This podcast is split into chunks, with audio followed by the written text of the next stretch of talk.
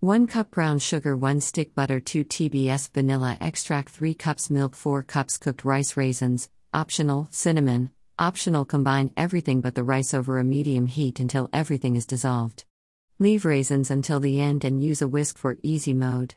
Once all the flavoring is combined, add the rice to the pot and allow to simmer for 1 hour.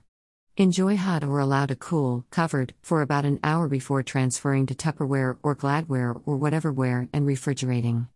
Date it and put it in the fridge and congratulate yourself for not wasting all that delicious rice.